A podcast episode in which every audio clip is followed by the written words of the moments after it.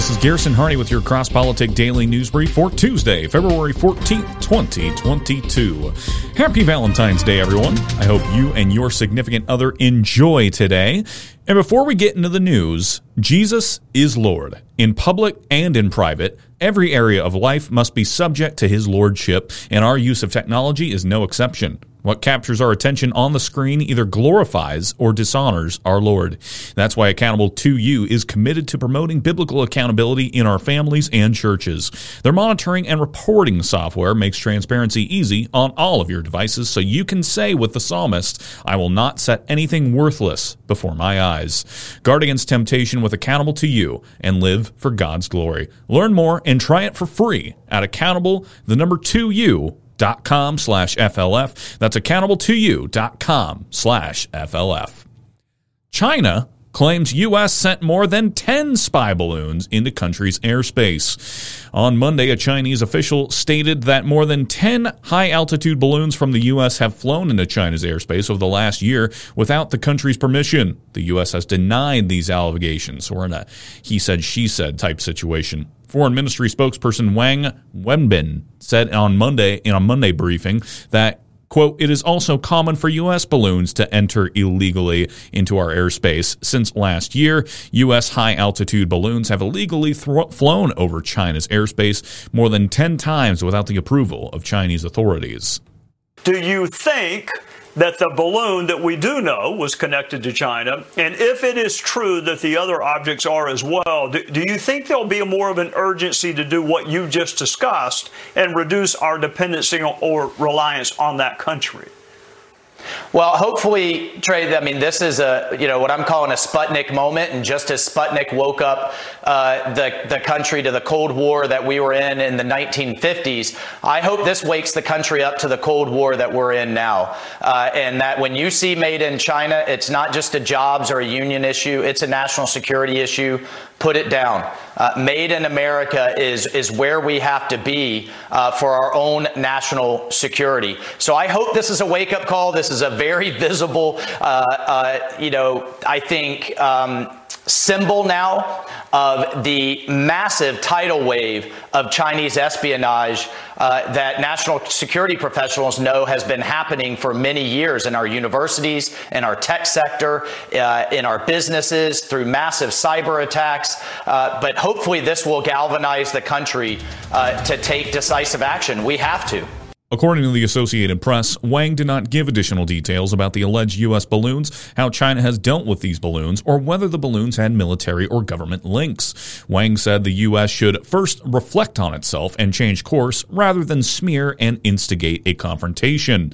The allegation came after the U.S. shot down a Chinese spy balloon that traveled across North America, targeting it off the coast of South Carolina. Additional unidentified flying objects, later identified as balloons, have been shot down since then. China has claimed that the balloon shot down off the coast of South Carolina was an unmanned airship created for meteorol- meteorological meteorological there we go research, and that this balloon was blown off course. China has accused the U.S. of overreacting by shooting down the balloon and has threatened to take action in response. U.S. National Security Council spokesperson Adrienne Watson said on Monday that the claims the U.S. has operated surveillance balloons over China is false.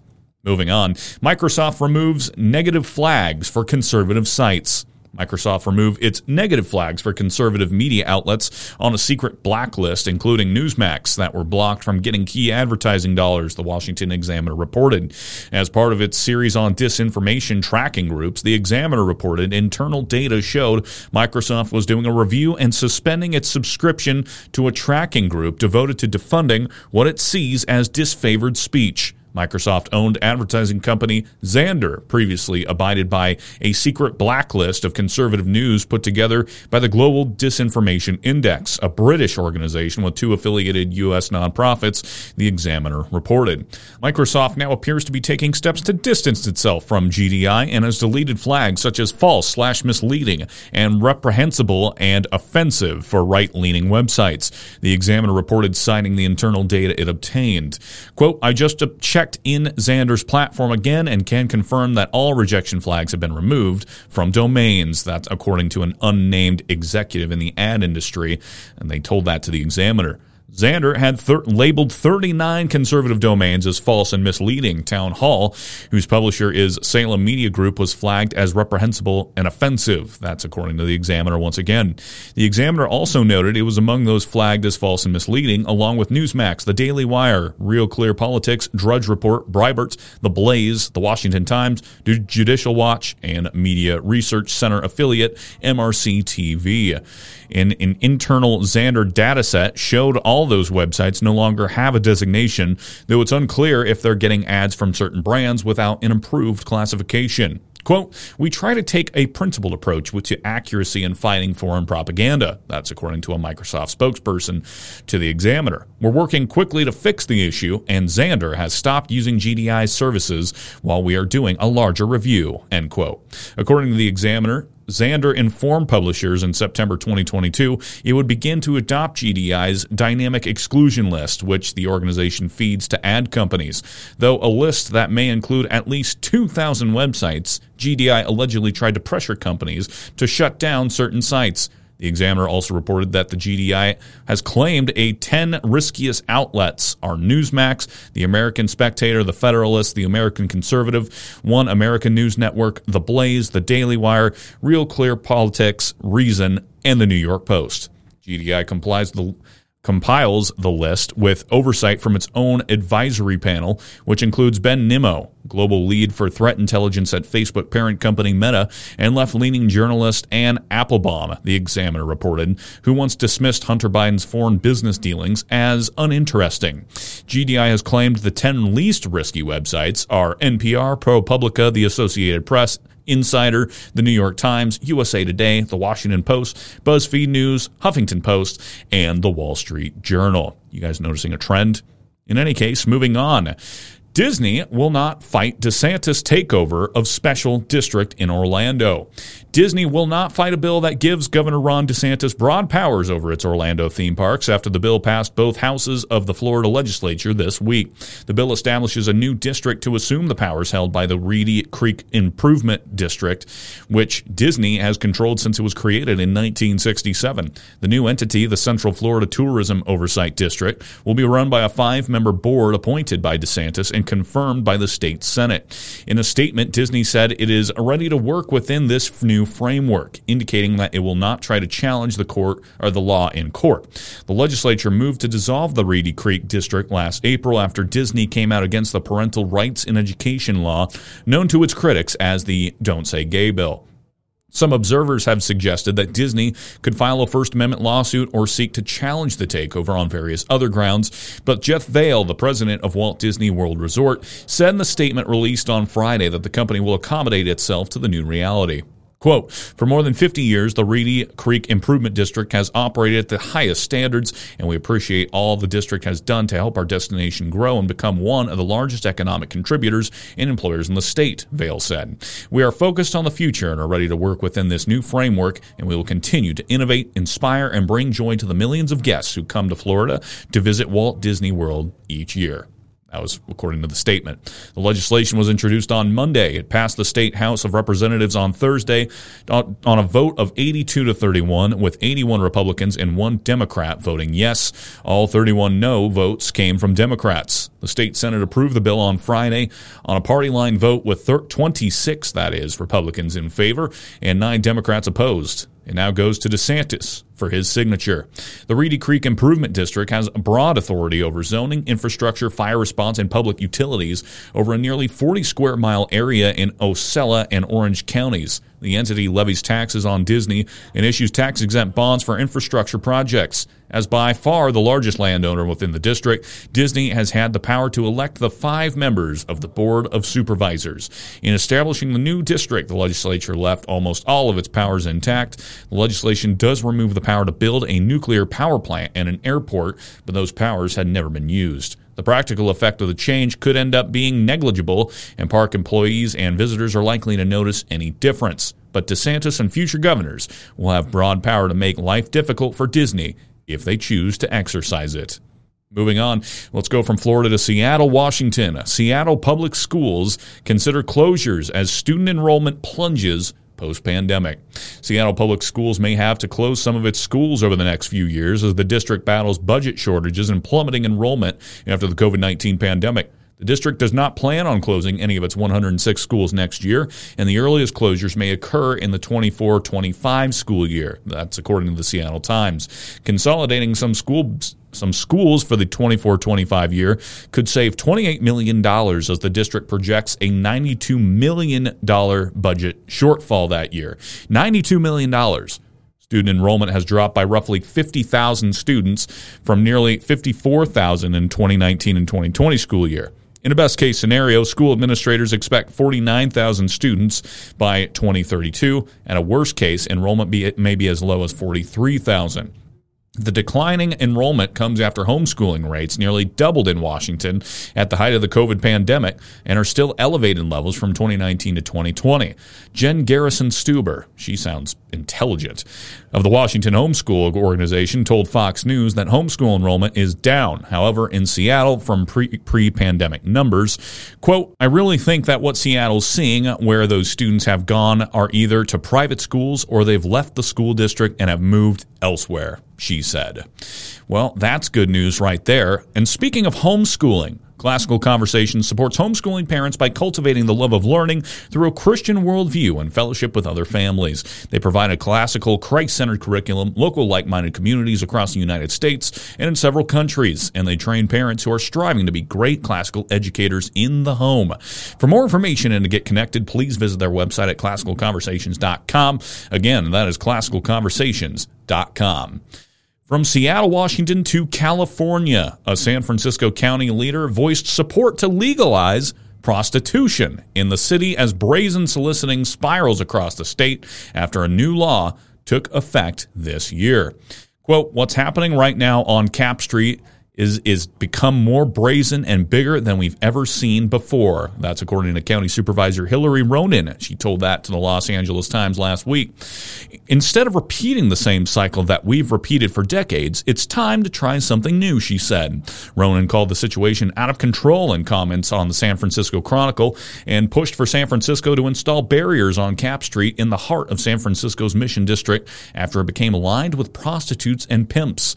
This week, she is expected to announce a resolution that will urge state lawmakers to legalize prostitution. The surge in prostitution and apparent human trafficking in California comes after a change in the law that took effect last month that repealed a ban on loitering with the intent to engage in prostitution. The bill's sponsor, Democratic State Senator Scott Wiener, argued the change would protect transgender women, whom he said are disproportionately targeted by police. Police and Republicans in the state have since sounded off that the new law sparked prostitution to explode in certain areas of the state, such as Los Angeles, San Francisco, and Oakland. Police said with the emboldened prostitution rings come robberies, shootings, aggravated assaults, and other crimes. Many of the pimps are gang affiliated and take no issue with beating women or going after rival pimps to try to poach on their workers, they said. Some even record the beatdowns because they think it's funny, the police said. The Coalition to Abolish Slavery and Trafficking which is one of the largest and oldest direct service providers, for sex and labor trafficking survivors in the U.S., threw its support behind the bill and told Fox News Digital that it endorsed repealing the former policy. Quote, because we know that reducing the criminalization of survivors will help prevent human trafficking. End quote. So that is what's going on in California. And going on in Arizona over the weekend, we had a sporting event, a sports ball event, as some in our community like to call it. But it's my favorite topic sports. In case you missed it, Sunday evening, the Super Bowl took place with the Kansas City Chiefs and the Philadelphia Eagles. The game was incredible, one with highlight play after highlight play, with both teams putting up points. Mahomes looking that way, throwing that way. Kelce got it. Touchdown. Hurts has all day, loaded up, taking a shot, looking for A.J. Brown. He's got it!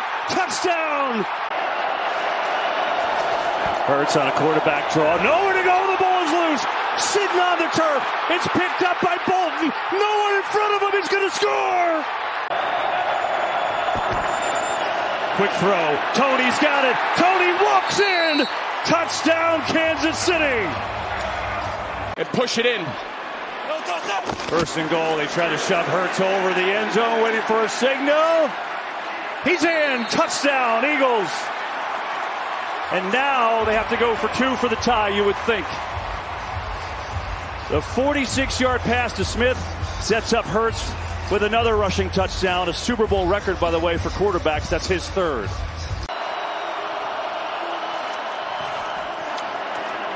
Hurts looking for a block, and he gets there. He's in. We're tied at Super Bowl 57. Okay, so for those keeping score at home, it's 35 to 35 at this point in the game with just a few minutes left, and then this happened. Mahomes, pressure, lofting one, end zone incomplete. Juju Smith Schuster couldn't catch up. There's a flag at the 10. Hang on, there's a penalty.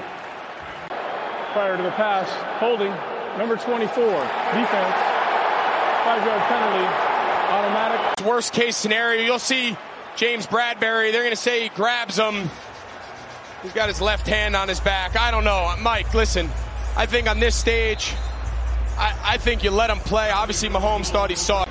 Just, it changes the entire complexion of how this classic game is going to end. Still have to get Mahomes here. There you go. So the Chiefs will set up. Butker up. Got it. Here we go. Hurts as all day. Now some rushers come. Going to throw it as far as his arm can take it, which is well short. And the Kansas City Chiefs have won Super Bowl 57. What an anticlimactic ending. If you're the official, how on earth do you throw that flag?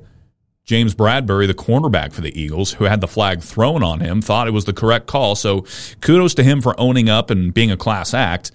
But even with that admission, the ball was clearly uncatchable for Juju Smith Schuster, even without a penalty. I don't care how fast Juju is, he's not catching that. Now, the Chiefs still would have likely taken the lead with the field goal, but then Jalen Hurts and the Eagles offense would have had over a minute to get the ball down the field, potentially tie or win the game. So, such an anticlimactic ending to win on a 25 yard field goal with eight seconds left. And this is from a guy, by the way, who didn't really have a dog in the fight. I'm fine with the Chiefs and the Eagles, and the, the Chiefs still could have won the game even if the flag wasn't thrown. So, what are your thoughts on my take? Eagles, you can send your fan mail to garrison at fightlaughfeast.com, and Chiefs, you know, you won. You don't get to complain. but I digress. That is going to do it for this Cross Politic Daily News Brief. If you like the show, go ahead and hit that share button for me down below. If you want to sign up for a club membership, the ARC Encounter, or a magazine subscription, head over to fightlaughfeast.com. And as always, if you want to send me a news story or some fan mail, if you want to ask about our conference at the ARC Encounter, or you want to become a corporate partner of Cross Politic, email me at garrison at fightlaughfeast.com. For Cross Politic News, I'm Garrison Hardy. Have a great rest of your day, and Lord bless.